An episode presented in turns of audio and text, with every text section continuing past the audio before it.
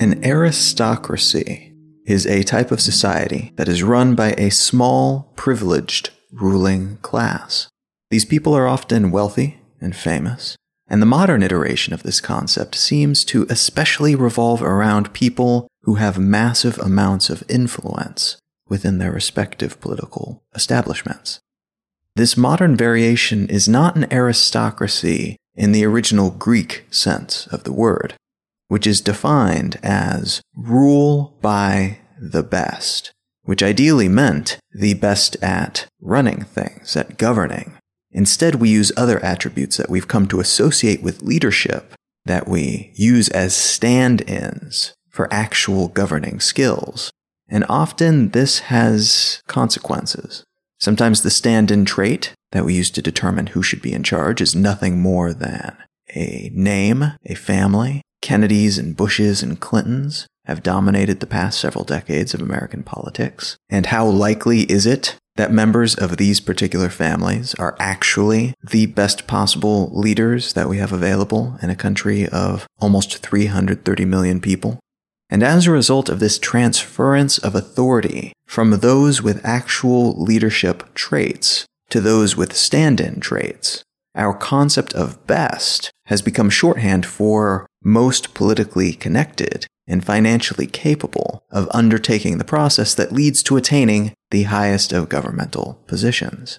And our interpretation of the term aristocracy, as a result, has become a largely negative one. If we wanted to get more specific with our terminology, we could say that even the most ardent of modern day liberal democracies are succumbing to plutocratic rule. Plutocracies being, in essence, a type of oligarchy, and oligarchies being similar to aristocracies, though rather than power typically falling to members of high-born lineages, as with modern aristocracies, oligarchies are societies in which the power is held by the fortunate few, sometimes surreptitiously and indirectly, pulling the strings from behind the throne, as it were, and sometimes with members of that wealthy or otherwise influential and small ruling class actually at the helm, perhaps as president or prime minister, in which case that oligarchy is also a plutocracy. So when all the powerful people stay behind the scenes pulling the strings, it's an oligarchy. When some of those powerful people are also center stage, it's a plutocracy. And when the people in charge are from a long line of powerful, influential, wealthy people who tend to run things, it's an aristocracy. There are other colorful ocracies that have reemerged in the press and public conversation of late. Some of these terms are commonly used in the study of governmental structures, and some are more the product of pop culture or invented to describe a very specific situation or government. A kakistocracy is a country run by the most horrible, least qualified, or most unscrupulous citizens. And yes, its original, literal Greek meaning is government by the worst people. This term originally appeared in writings in the 19th century and was used to describe the opposite of an aristocracy, a term that, again, at the time, meant the benevolent ideal of rule by the best people available. This term fell out of vogue as the term aristocrat evolved to take on its modern meaning, but the term kakistocracy gained new life with the election of Donald Trump to the US presidency as many of his detractors saw him as not just unqualified for the position, but actually the worst type of human being, and someone who wouldn't just be bad at the job, but would actually hurt the country and government by being there. A worse option than almost anyone else you could put into that position of power. Related to kakistocracy in some ways is the term kleptocracy, which is a government that is run by thieves this term refers to a ruling class that takes power in order to essentially embezzle that power and the wealth of a country for their own purposes and into their own pockets and into the pockets of their supporters. This term is generally applied to dictators and military rulers, to autocrats, in short, for whom there is little or no oversight, and who have absolute control over the reins of power. When there's no free press, for instance, to report on a ruler's actions, that ruler is able to do things that someone who is reported upon by a free and open press could not, not without the people possibly coming to know about their actions, at least.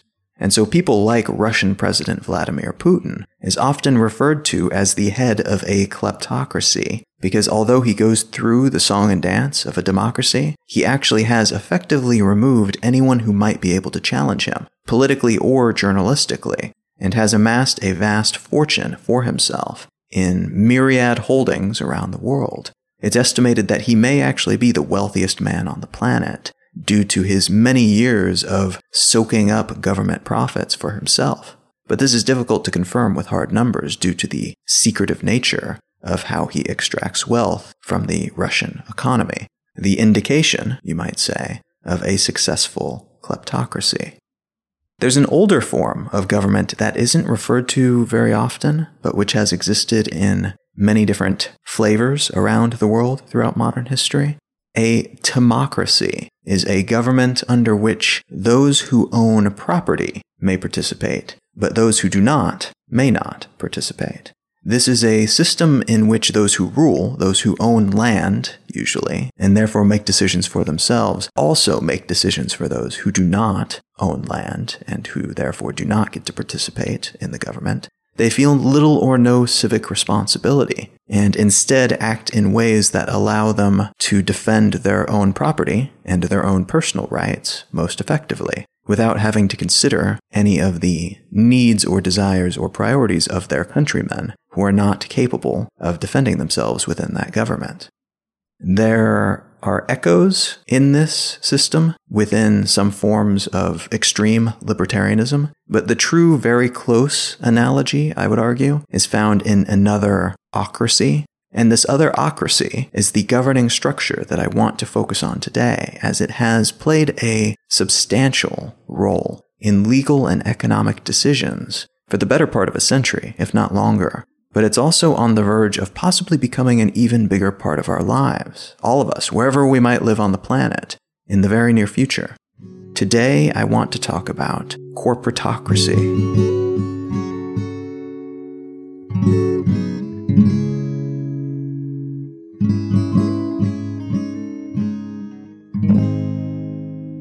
You're listening to Let's Know Things. I'm Colin Wright. How should we decide who is in charge. Leaving aside for the moment the question of whether or not anyone should be in charge, anarchy, to my mind, isn't super feasible, at any significant scale, at least at the moment, and technologies that could make such a system or a variation of it tenable for most people are decades in the future, if they do emerge at all. But that aside, I don't know that we've ever had universal agreement about this question of how we should decide who governs. At any given moment in human history, there have been numerous methods of choosing our rulers. And that's been true even when the majority of governing systems in a region have been similar for a time due to the technology and economic needs of the moment. But there have always been variations and outliers and completely different models just a few hundred miles away. Now, that said, there have been trends at different historical moments in time, things that, although not universal, can be pointed at as general rules that were often bent and broken, but still represented a decent percentage of the population in a region for a time. Pre civilization, that is, pre agriculture in more nomadic hunter gatherer times, it would have been the strongest or the cleverest, probably, that would have ruled. Small human groups would have been dominated and organized and controlled by those who helped the group survive.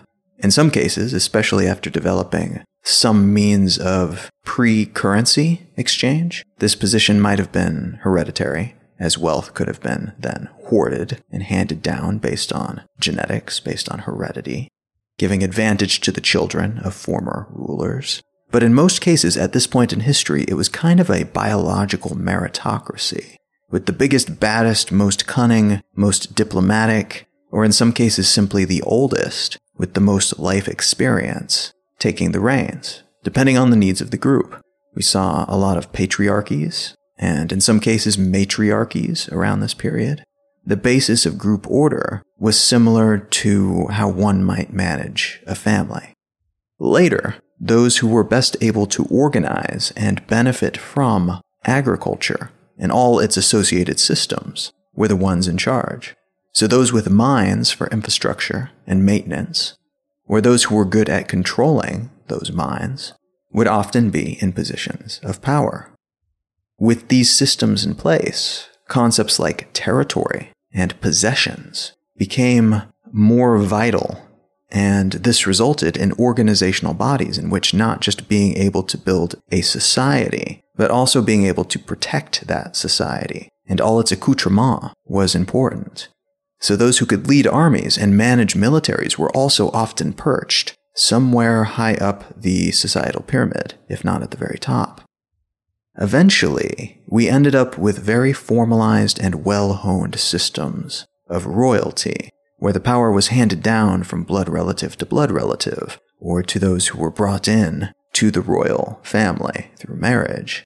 These royals became the symbols of the people, their mascots, the stand in for who they felt they were as a group, but also the lords of the people, their leaders.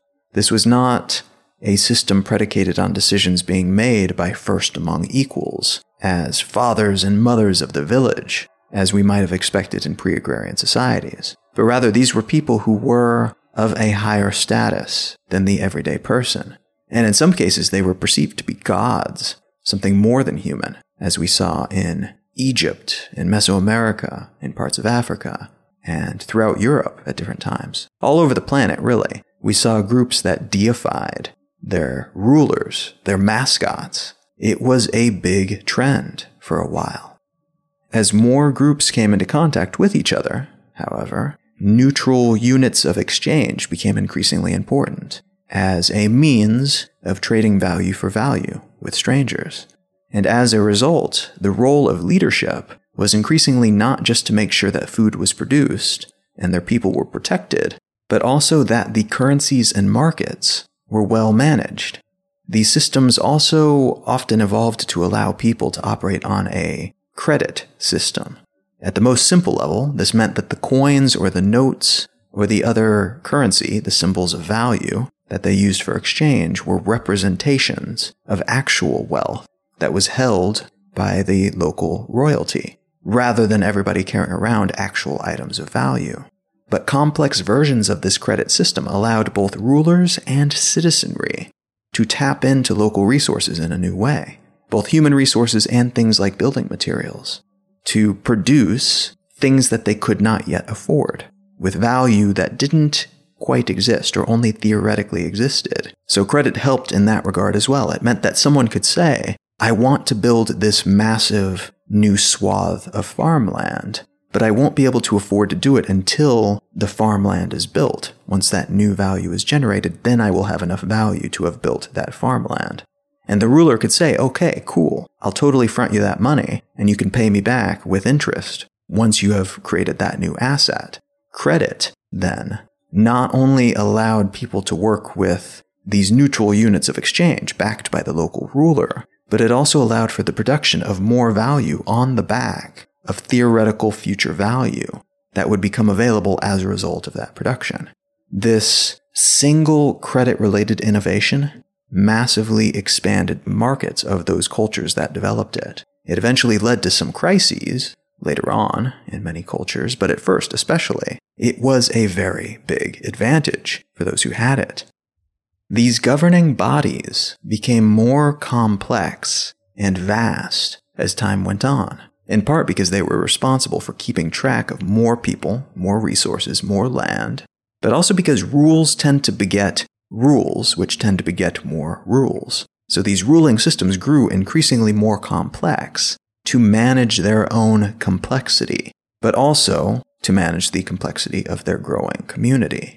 Now, there are benefits to having more laws, more rules, and more overall complexity when managing a very complex system. But there are also downsides, like the friction inherent in cumbersome bureaucracies. A lot of the governments that exist today exist in part to manage their own unwieldy bulk and to try to keep their own opaque operations from getting out of hand and becoming completely unmanageable. In other words, there are entire governing systems that specialize in governing the government and which seem to accomplish very little else beyond that.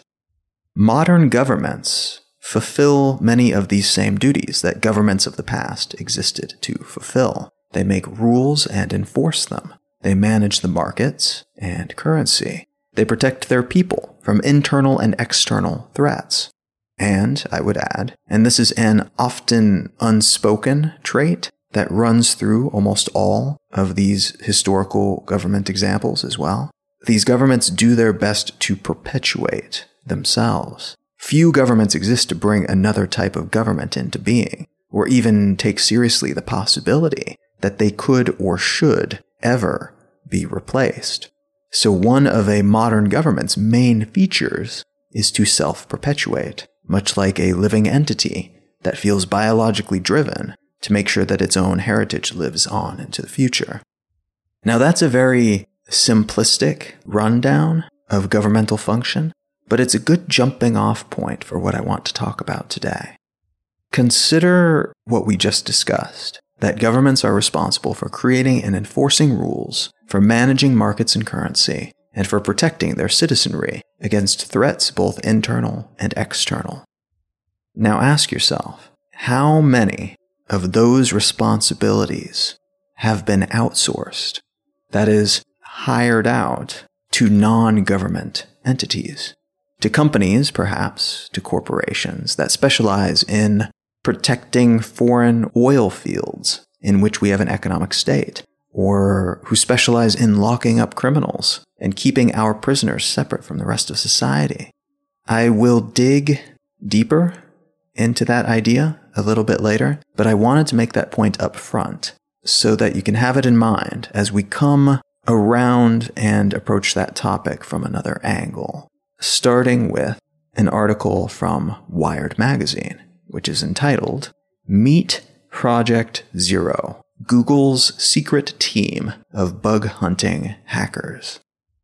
Project Zero is an interesting and not entirely, but somewhat novel creature in the corporate world. And this article, which I will link to in the show notes, does a good job of explaining the genesis of the project and how it works and the rationale behind it.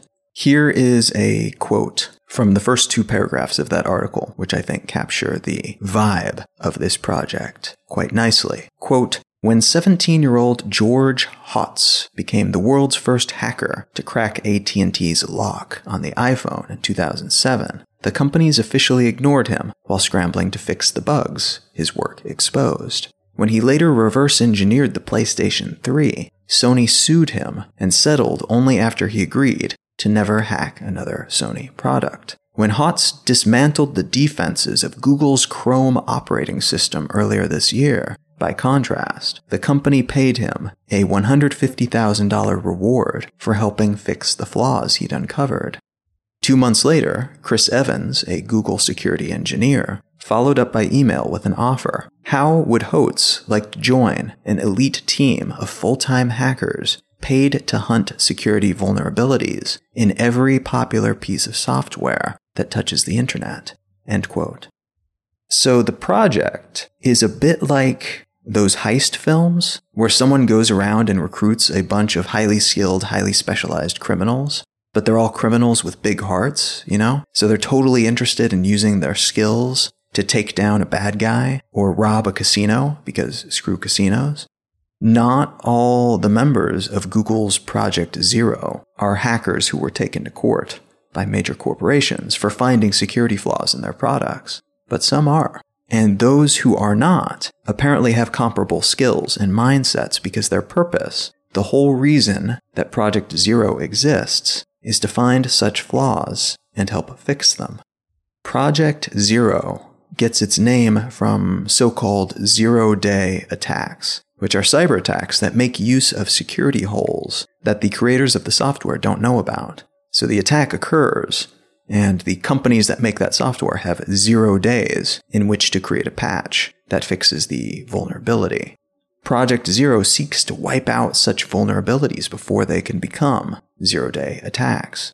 What makes Project Zero stand out from other similar teams operating inside corporations around the world is that they see their jurisdiction as not just Google software and systems, but the entire internet. Microsoft, Apple, Amazon, and their competitors and comrades of all shapes and sizes around the world have internal red team like setups, meaning they have hired hackers working for them, looking for flaws in their own systems and software, attacking their own infrastructure so they can patch any security holes that might exist there before malicious hackers can find and exploit them. But because Google's well being is so inextricably tied to the well being of the internet as a whole, and people's reliance on and trust in and use of the internet, they decided that it was in their best interest to ensure that the internet was doing well. Everything that touched the internet, and that very much includes systems and software made by other companies that also touch the internet. Another quote from that article quote, And what does Google get out of paying top notch salaries to fix flaws in other companies' code? Evans insists Project Zero is primarily altruistic, but the initiative, which offers an enticing level of freedom to work on hard security problems with few restrictions, may also serve as a recruiting tool that brings top talent into Google's fold, where they may later move on to other teams. And as with other Google projects, the company also argues that what benefits the internet benefits Google. Safe, happy users click on more ads. If we increase user confidence in the internet in general, then in a hard to measure and indirect way, that helps Google too, Evans says. End quote. The best analogy that I could think of for what Google is doing here is something like a small business operating out of a neighborhood that they really want to flourish. And in fact, their own existence is in some ways predicated on their neighborhood flourishing. If crime is rampant and people are afraid to come around to visit this business and buy things because people have heard rumors that they might get shot or robbed if they show up in that neighborhood, well, that business won't be in business for very long, will it? So that business might hire security, and that might work pretty well inside their building, keeping the riffraff from entering. But it doesn't do much to clean up the neighborhood as a whole or change the perception about that neighborhood. Project Zero, in this imagined scenario, is a private security force that is patrolling the neighborhood and they're picking up trash and they're cleaning up graffiti, but they're also carrying guns and holding riot shields. They're defending other neighboring businesses as well. They're making sure that visitors to the neighborhood can wander the streets freely. They can go window shopping. And they're making sure that no one breaks into their cars while they're inside. Now, this comparison between Project Zero and a private police force is not a perfect one, but it's close enough that many of the same pros and cons apply. I recently moved to Memphis, Tennessee, here in the US, for instance, and there are some parts of town that I've been repeatedly warned from many different people against even driving through, much less visiting, parking my car and getting out to walk around to check out any business that might still exist in that neighborhood.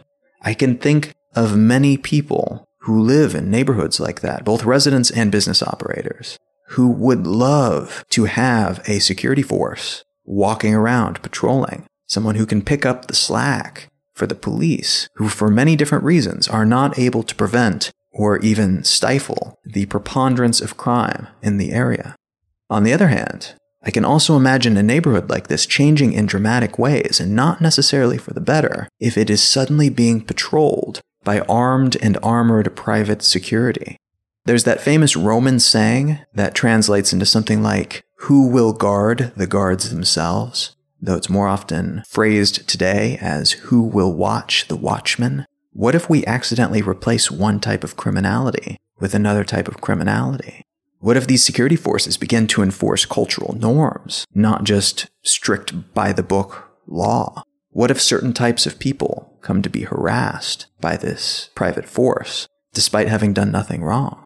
What if with time, power flows to those who control this security force? How might that power be abused, now or in the future, by those who hold the reins today and by those who might hold those reins in the future? Who will watch the watchmen and who will keep them from becoming a bigger threat than the threats that they are helping alleviate? Another question worth asking is where the powers of this private police force end and where they overlap with the existing actual police force and the powers that they wield. What happens when these two forces begin to step on each other's toes? How might a power struggle between the two sides play out? Are actual cops being put at greater risk when weaponized rent-a-cops are patrolling the area? And what risks are the private security forces taking on by brandishing those weapons and acting as if they have authority that they may not actually have, at least according to the rule of law, rather than the practical rules of the street. There's a now famous blog post that was written by a Google security engineer in the days following the leak by former government security contractor Edward Snowden that revealed the NSA has made full gleeful use of zero day flaws in American made software, including software made by Google, as spying tools against both foreign and domestic persons of interest. This blog post came to be known as the Fuck These Guys post because the engineer says those words about the NSA and goes on to describe how frustrating it is that they work so hard and invest so many resources in trying to keep their systems and software safe and usable, and the NSA, a wing of their own government, is identifying, utilizing, and keeping secret the very flaws they're trying to patch. This would be like if Google has their private security forces guarding only their own building, and the actual cops were out there on the streets stealing from potential visitors and planting listening devices on their cars even if these actual cops might have the legal ability to harass people in that way, it really messes with the public perception of that neighborhood and fundamentally weakens the position of Google and the other businesses in their space. This, as much as anything else, was part of Google's rationale for branching out and patrolling the internet neighborhood themselves. But mentioned in that last quote that I read from the Wired article was one more detail that may or may not influence the way that we think about this new dynamic. Safe, happy users click on more ads. Should that matter? Should it matter that a huge part of why Google is doing this thing that could prove to be very beneficial for everyone, including their direct competitors, should it matter that they're doing it because they believe it incentivizes us to click on more ads, to do something that many of us feel is in opposition to our personal well being, the endless cycle of notifications and advertisements and compulsory consumption. But it is something that is a vital necessity for Google. It's their lifeblood. It might help to think about this in a slightly different way. What if your employer started offering medical treatments that would allow you to live forever? And they offered these treatments for free to all of their employees, and they considered it to be worth the cost because they estimated that, well, hey, immortal people can work a lot longer, which means dramatically reduced employee turnover, which then dramatically reduces their cost of operation. They decide that it is monetarily worthwhile for them to offer this amazing benefit to their employees. But as part of having access to that benefit, you actually become tethered to the job, to a larger system that may or may not actually be beneficial to you in a more holistic, complete sense. Now, I don't think that there's an honest black or white answer to that question, not for most people anyway. Or maybe that analogy only really works for people who are fascinated by the idea of living forever. So I might be showing my bias there. But if you imagine gaining something excellent and desirable, and in exchange you're giving up something that you might not even care about or notice, because all it really does is extend and possibly expand the current status quo for you, while also benefiting some big corporation in ways that you almost certainly won't notice, then you're thinking about it correctly. It's a tricky question, and it's just one manifestation of something that we're seeing a lot more of each year, namely corporations taking on the responsibilities traditionally held by government. In this case, the responsibility being shifted to Google is that of cyber defense. But in other cases, it's maintaining and expanding markets and currencies. We see this in the numerous stock trading and managing apps and platforms, in private loan companies and private banks and investment funds. Arguably, we see it in seedling form, in different cryptocurrencies, and in digital payment tools like PayPal and Square. In other cases, we see corporations building private prisons and hiring out private mercenary forces to fight our battles overseas and to defend our financial interests locally. In still other cases, we see corporations handling the logistics and last mile installation of government infrastructural projects like laying fiber optic cables for high speed internet in rural regions and building electricity substations for expanding cities. Google is not the only company building their own combat ready fighting force, and plugging security holes is not the only responsibility being allocated to corporation owned rent a cops. We are already seeing companies like Microsoft go after hacking groups like Fancy Bear, which is the Putin affiliated hacker group that's technically independent of the Russian government, but in a nudge nudge wink wink sort of way. This is the group that targeted the Democratic National Convention in 2016. But Microsoft's means of doing so, of striking back, are currently limited to legal weaponry. They're targeting the hacker group's infrastructure. To better understand what I mean by that, here is a quote from the Daily Beast from an article on this particular subject, which is entitled Putin's Hackers Now Under Attack from Microsoft. Quote, Last year, attorneys for the software maker quietly sued the hacker group known as Fancy Bear in a federal court outside Washington, D.C., accusing it of computer intrusion, cyber squatting, and infringing on Microsoft's trademarks. The action, though, is not about dragging the hackers into court. The lawsuit is a tool from Microsoft to target what it calls the most vulnerable point in Fancy Bear's espionage operations the command and control servers the hackers use to covertly direct malware on victim computers. These servers can be thought of as the spy masters in Russia's cyber espionage, waiting patiently for contact from their malware agents in the field, then issuing encrypted instructions and accepting stolen documents.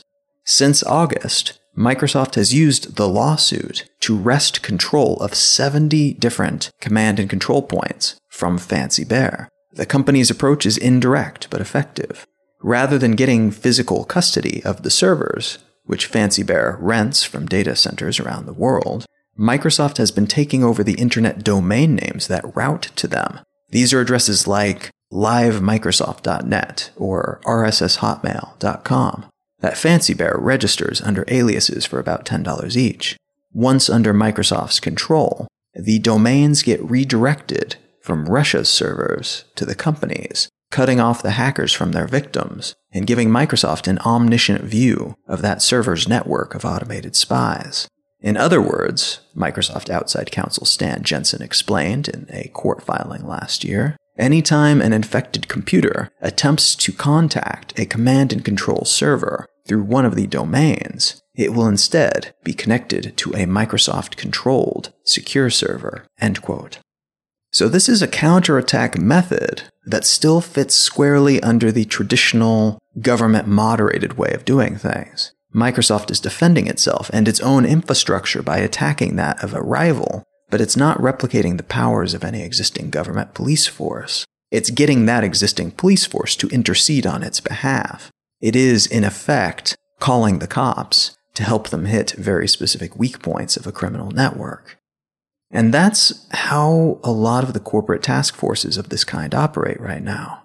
But that could change. Extra governmental powers being claimed by non governmental entities is not a new thing. Not even non governmental entities controlling entire militias and conquering other nations is new. The British East India Company initially dominated trade in the so called East Indies, but went on to actually fight wars against its rivals, including the French East India Company, which is one of its fellow joint stock companies, a joint stock company being an early version of a modern corporation. These military conflicts with their French counterparts, again, all parties were still private at this point, separate from their government, eventually led to British military and trade dominance in India and the expansion of the British Empire to include direct rule of that whole region.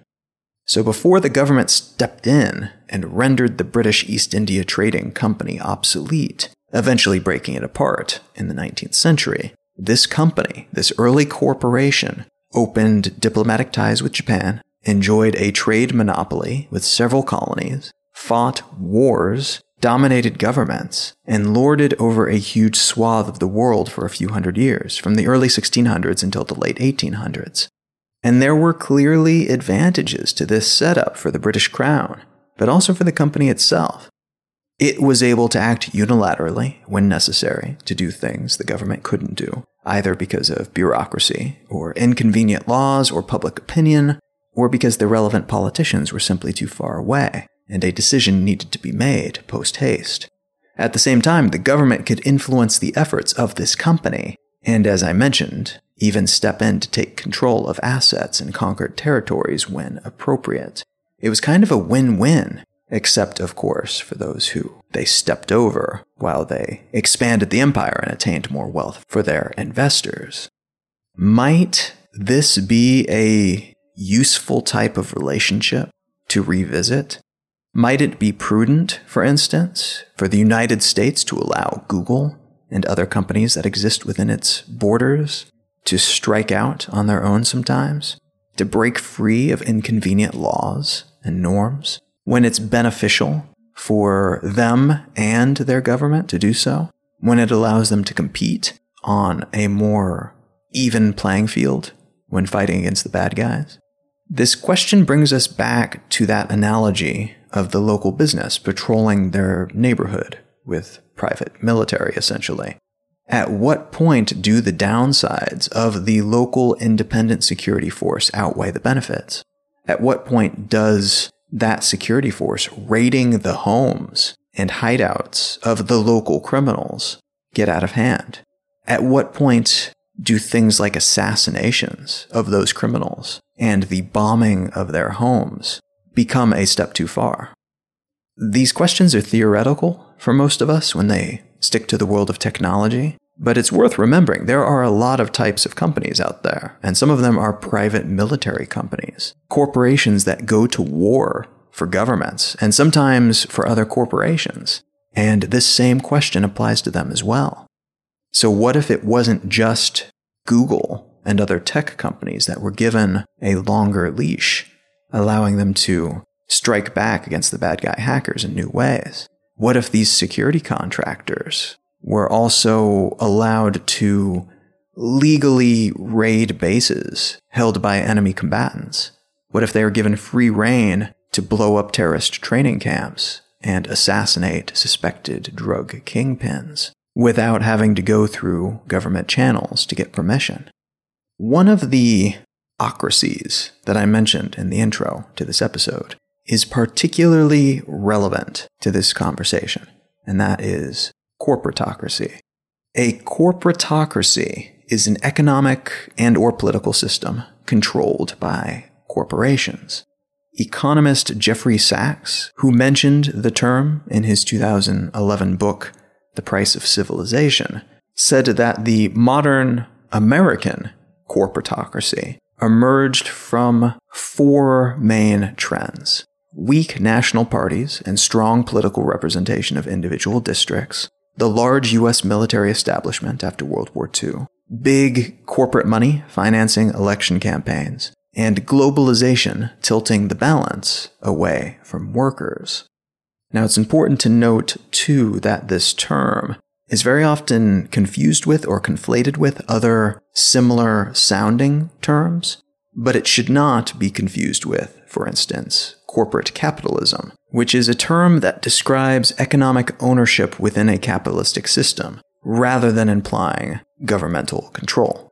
So a corporatocracy implies that the government is controlled by corporate interests, whereas corporate capitalism is about who owns the wealth within a system, but doesn't say anything about whether or not that wealth garners them influence within the governing system.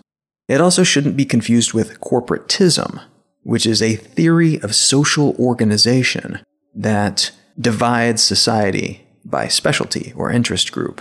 So if you were to divide up a nation by military, agriculture, education, energy, steel, and so on, interest groups based on the field in which you work, that would be a corporatist organizational structure.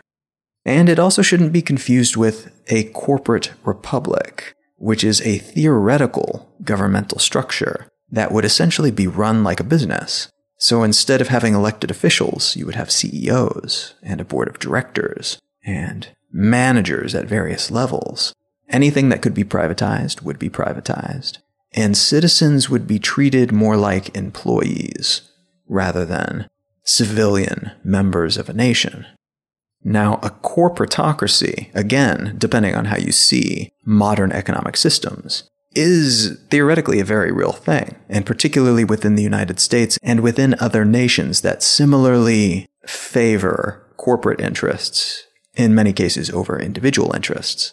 So that's something that's already a reality that is worth knowing about. But other concepts along these lines, like the idea of a corporate republic, are also instructive, I think, in that they show us what future nations or pseudo nations, different organizational structures of governance, might look like. And they allow us to guess at how these new systems might fit in with the current system, with everyone else, with more traditional governmental structures and how the world might change as a result of that potential clash. There's another concept worth mentioning here that I think fits in well with this conversation. And much like the idea of a corporate republic, this is a concept that is a frequent fixture of certain types of speculative science fiction. And that concept is the mega corporation. Mega corporations are often featured in the cyberpunk genre in particular, which features these scaled up versions of modern corporations that have come to take on many or most or all of the responsibilities that governments today currently dominate. Things like security, like military efforts, like social services, all of these things are divvied out by these very often fantastically named megacorporations that, depending on the storyline in question, also very often end up going to war with each other or going to war with governments and essentially operating in a weird space between government and corporation and sometimes like a mafia almost. Now, some people claim that many of today's corporations are already stepping into the role, in some instances at least, and in some perhaps narrow cases, as megacorporations. And that claim unto itself is kind of interesting, but there's another concept that is one step even further along the corporation speculation spectrum that I think is instructive here. And it was used to great effect by the science fiction author Kim Stanley Robinson. I believe it was in his Mars trilogy. And I think it fairly aptly describes where things could go from here. Whether or not you believe that we already have early mega corporations in our midst, I think this speculative next step is very much worth considering. And that next step is called a meta national corporation. This is a term that was originally coined in nonfiction literature by Jose Santos, Peter Williamson, and Yves L. Doz in their 2001 book, From Global to Metanational. And in that book, they described a metanational as a company that builds a new kind of competitive advantage by discovering, accessing, mobilizing, and leveraging knowledge from many locations around the world. Now, that was the first instance of it being used in a nonfiction book, but I believe Robinson got there first using the term to track the evolution of corporations that in his books began as transnationals or transnats that emerged in the 21st century into metanationals or metanats that came later, that were the next step. The former, transnats, were corporations that straddled multiple nations and played well with multiple governments. So, the way that, for instance, a business like Apple has on the ground entities and headquarters all around the world, and the way that it could conceivably continue to survive and even thrive if it left the United States, that is one trait of a transnat as envisioned in these books. These are companies that are stateless in that they are of many states rather than just one. Metanats, on the other hand, within the context of these books, were corporations that were outside and even eventually above nations, as implied by the term meta. They were not just playing well with everyone, they were actually outside the jurisdiction of anyone. So no governments could rein them in, no laws could be applied to them at least not when they were in territory that they controlled. So these were corporations that, for most intents and purposes, operated like governments, but had the structure and growth potential of corporations. And they also lacked the social and civil responsibilities that tend to be inherent in governments to different degrees, except for those that were encouraged by their desire for financial continuity and growth. Meaning they didn't feel the need to serve the people under their influence and protection, but would do so if it made financial sense. Throughout much of this type of fiction, metanational corporations are imagined to spring up as soon as new territory becomes available. And I think this is in large part because national borders today are fairly rigid and largely respected. Recent bouts of asymmetric aggression from Russia along their borders notwithstanding, a general adherence to Westphalian sovereignty has ensured that, except during full scale wars, we even respect the borders of our sworn enemies. There's just too much to lose, too many downsides to taking land from other nations, except in the most extreme and unusual circumstances.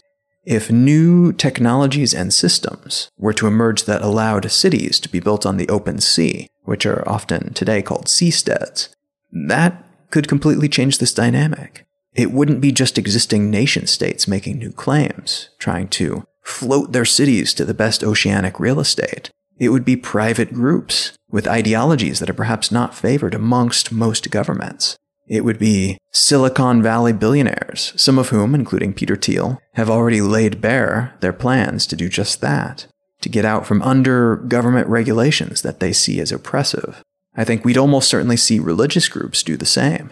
Groups who believe in polygamy, for instance, and who are not able to practice polygamy under the governments of most Western nations because they say, no way, that's not the type of thing we want in our society. You can't do that here. If you are someone who believes that polygamy is a necessary component of a holy life, well, it, it might just make sense to build yourself a city out on the open ocean so that you can make your own laws and live in accordance with those holy decrees that you're trying to follow. Corporations would almost certainly do the same, especially if they believed that they would be able to grow or be more effective if not under the influence of those governments and regulations. The same is true if we look at expansion into the larger universe. In the case of the Mars trilogy that I mentioned, but also any number of other works of speculative fiction, metanationals really come into their own when the opportunity arises to spread their wings and fly off planet. Maybe they start out as a mining facility on the moon or a research base on Mars, Maybe they get some initial funding from the government, but they're out there. It's a private company lording over an entire planet. That's kind of a game changer. I mean, yes, conceivably, earthbound governments could still try to exercise influence over these outposts if they did something they didn't like, but how realistic is a police action or a military action against a base on Mars? Especially if this base is financially important to the earthbound government or governments that funded it, that gave them some of the resources and permissions that they needed to get there to start mining whatever, or to start providing fuel for other space missions, to do vital experiments that they need for research. How realistic would it be that the governments of the world would do anything if this far off base started to go rogue, to act like the rules no longer applied to them, to become, more or less, their own nation, their own government, making their own rules? Now take a second to imagine that there are non government entities like this out there. Maybe in the ocean, floating in big cities, maybe in space, maybe in bits of land that are sold to them by traditional governments. Places where they, though, get to operate independently, like governments, but still as corporations. In some ways, things would not change much at all, because today corporations already do enjoy a great deal of exemption from certain laws that other entities, including individual humans, are forced to deal with. In other ways, though, things could be substantially different. Imagine, for instance, that Apple, floating out there in the high seas, maybe somewhere in the Pacific, their city sized vessel housing all their employees and their customer citizens, beautiful and minimal, and somewhat underpowered and expensive compared to other such vessels, but generally less prone to viruses. It's floating out there, and imagine that Apple is trying to create a trade deal with the government of Chile to buy the majority of their lithium output, which is necessary for their batteries. But then Facebook, which is usually located further north on their own floating city, where they've got their server farms in bubble domes on the seabed under the Arctic Ocean, they show up, they sail on down to South America to try to get that same lithium output. And they say, no way, man. We're going to need that lithium to make batteries for our mini satellite array so that we can beam internet down on the planet from space and get everybody to like more things and share more things all the time. In traditional circumstances, under governmental law, even under a corporatocracy, where corporations control many economic mechanisms from the background, this would result in a bidding war but under slightly different circumstances, in which corporations are no longer beholden to governmental laws, but are instead able to do whatever floats their boat, pun intended, it could result in an updated version of what, in fiction at least, is usually called corporate warfare. What we see of this type of conflict today is largely economic competition, especially when it comes to keeping an opponent from acquiring resources that they need. This can include things like lithium stockpiles, but it can also mean access to the right employees. And it can mean legal battles that are fought around patents and other types of intellectual property. A famous recent example of this is that of Apple Inc. versus Samsung Electronics Company, which was the first of many lawsuits, some of which are still ongoing today, between Apple and Samsung over design and user interface elements used for their smartphones and tablets. The first of these lawsuits was launched by Apple in spring of 2011, and from there, countersuit followed countersuit until August of 2011, when there were 19 lawsuits in nine different countries. One year later, these two companies were entangled in over 50 lawsuits in countries around the world. Apple eventually won the initial lawsuit in the US, but Samsung won similar lawsuits in South Korea, Japan, and the UK. Later, at the end of 2016, that initial victory that Apple enjoyed in the US was overturned by the Supreme Court, but that one overturned decision only accounted for $400 million of the many billions of dollars worth of damages that were being litigated between the two companies. And if you add in the legal fees that they were both collectively racking up between them, it becomes pretty clear pretty quickly that these lawsuits were not being leveled for the usual purpose of trying to right a wrong by balancing the value books. Apple is not going to thrive or fail based on the outcome of this type of lawsuit, nor is Samsung. These lawsuits instead are being used as weapons in a corporate war between rival pseudo nation states. They're making use of the weapons that are available to them to try to weaken their enemy, and again, because they're operating under the laws of the lands in which they're headquartered and in which they sell their products, the weapons at hand are primarily legal ones.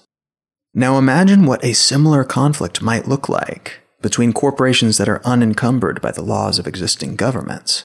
I think some of the decisions made by the CEOs ruling such meta-state entities would be better than the government equivalents, because they would, presumably, still be kept in check and moderated morally, if you want to call it that, by the global marketplace. They would hesitate to declare open war, for instance, because who wants to buy a smartphone from abusive militaristic international bullies?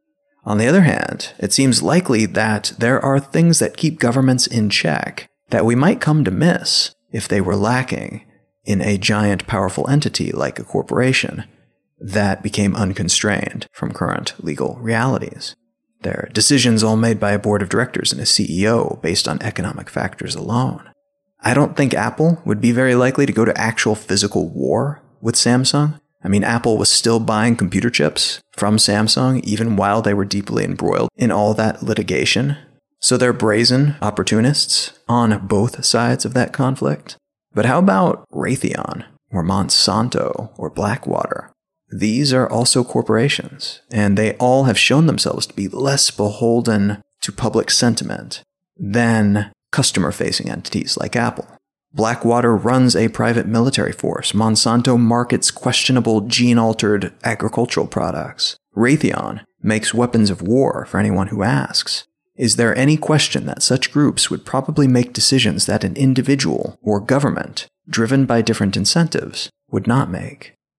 I think that it's a fairly safe assumption, unless, of course, there were other moderating factors put into place, like a stronger international alliance of nations, perhaps, or some kind of strong economic incentive to not resort to violence. A global market management body with teeth, maybe, if not an international governing body, that could help tie both traditional governments and non traditional pseudo nations together. But it's hard to say if even that would be capable of providing the incentives necessary for everyone to get along most of the time, and these newly empowered corporations to not become abusive.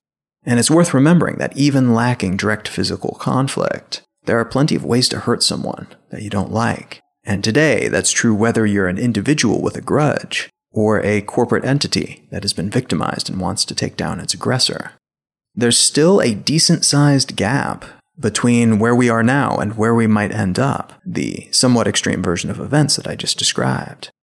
Currently, at least in countries like the US, corporations taking non legal and non economic actions against an opponent is punishable. They can aggressively outmaneuver their competitors in the global markets and in the courtroom, and I suppose in the press, if we want to view public relations efforts that way. But using any other type of force is not okay. If an opponent is going to be punished, they'll be punished by the law. The same is true for an individual. You can punish an opponent, but only if you do so through the courts by calling the police on them, by allowing the legal system to deal with them. If you do anything more direct than that, if you attack them physically, if you take their money, if you hack their computer, you are also a criminal, and you can then be punished by the government. This could change in the near future, however. The Active Cyber Defense Certainty Act, or ACDC, and yes, that is the actual acronym that they're currently using, was announced by a U.S. representative from Georgia in March of 2017, and an updated version was released a few months later in May. The crux of this act is that a hacking victim should be able to hack their attacker back legally. At the moment, this is not the case. Counter hacking is something that must be legally left to the government. This act, though, says essentially, screw that, I have the right to defend myself. And so long as the counter hacking is launched as an effort to identify the original hacker, to prevent future attacks, or to retrieve stolen files, it is all kosher according to the law.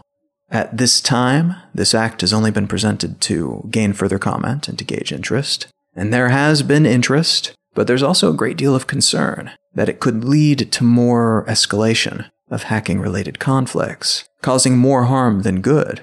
And it could also result in more innocent victims, since hackers very often reroute their attacks through other people's servers to conceal the original source of the attack. So, what we could see as a result of such an act going into effect is victims making more victims, attacking people they perceive to be their attackers, but who are not, in fact, their digital assailants. But the general concept still makes sense if you look at it the right way. If the government isn't holding up its end of the bargain, and arguably, it isn't right now, because these types of threats are so new and so different from what's appeared before.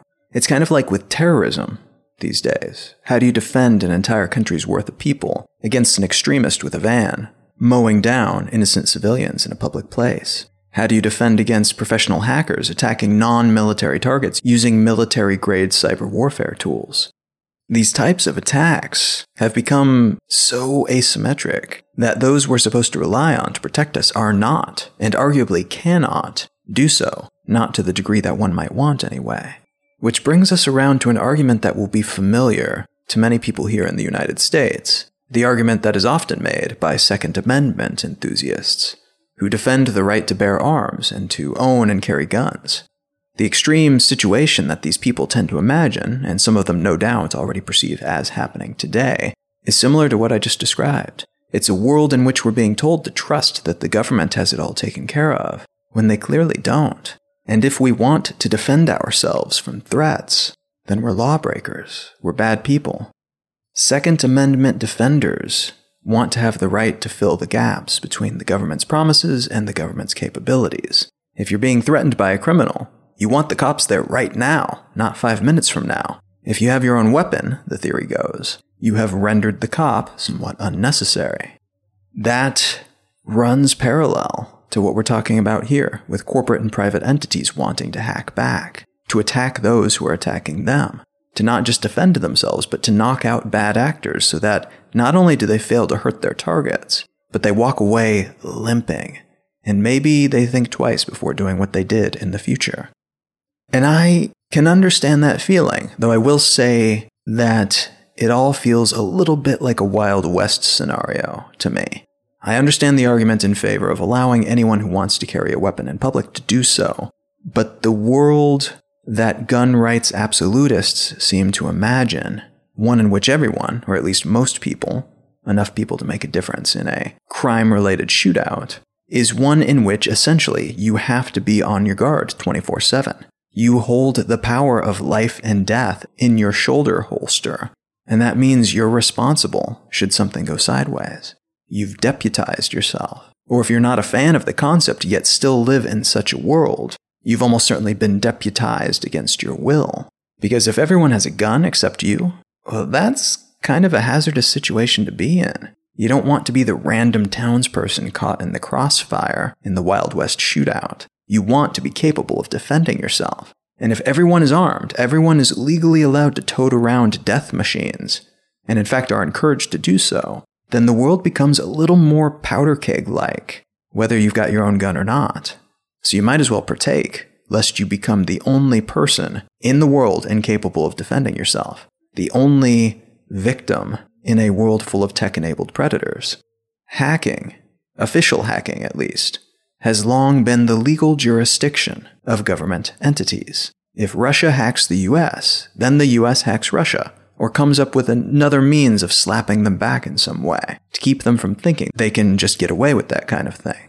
The same is true of individuals who hack the US. They're punished, usually legally, and then sometimes they're flipped over to our side to help us hack those who would hack us in the future. When the limitations disappear, though, and private enterprises are able to start hacking in retaliation, we are in some ways opening up all those gunpowder kegs and dousing the world with explosive dust. Many of these companies, including Microsoft and Google, have more resources than entire countries that they can then bring to bear. And in a lot of ways, they can leverage those resources more effectively than countries because they don't have the same infrastructural concerns that governments have. They don't need to take care of non weaponized citizenry. The resources that they're defending are different. And in some cases, those resources can also be weaponized for use in retaliation as well. I have no doubt that private undercover black ops style retaliations of this kind have already happened between corporations.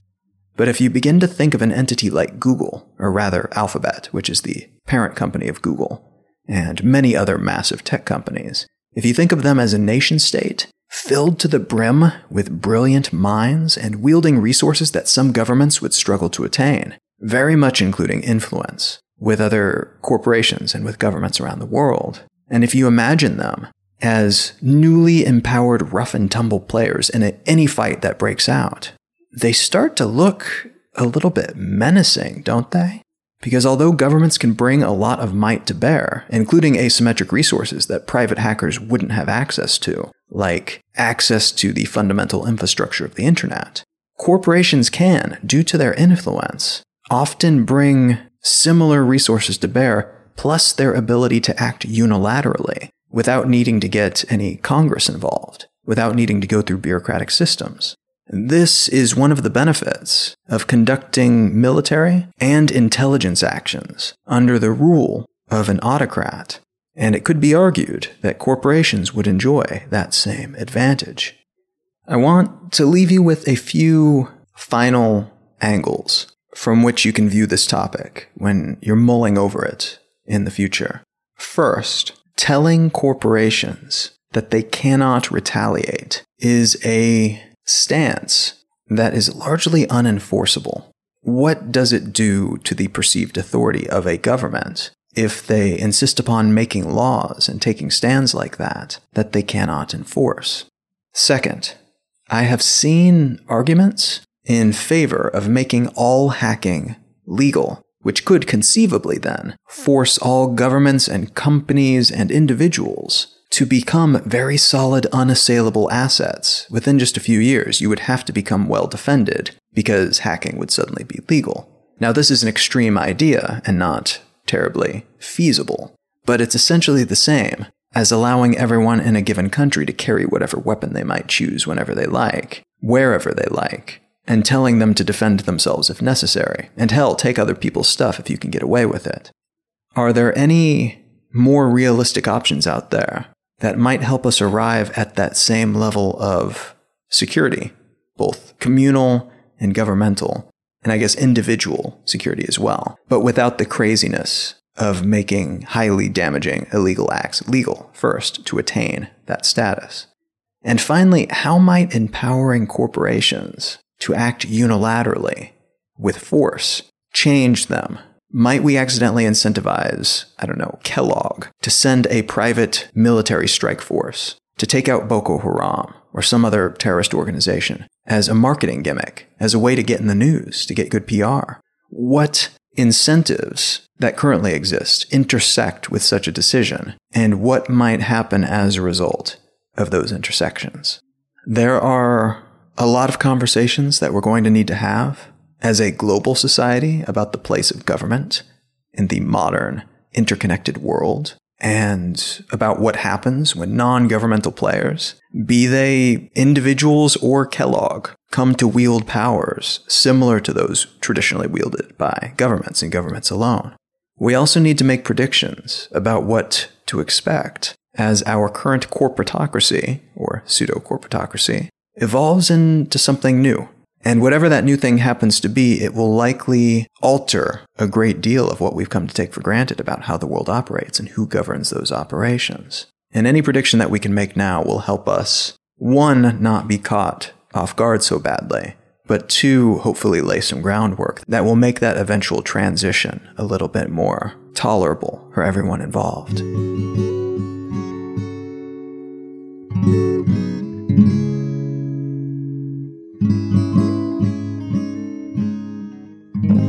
The book that I would like to recommend today is called Thinking with Type by Ellen Lupton. And I find myself recommending this book a whole lot to people who email me asking for recommendations, particularly people who are involved in any visual field, but also people involved in publishing, and even people who just want to get a little bit more from the world around them to be able to see things that have always been there but they've never noticed before.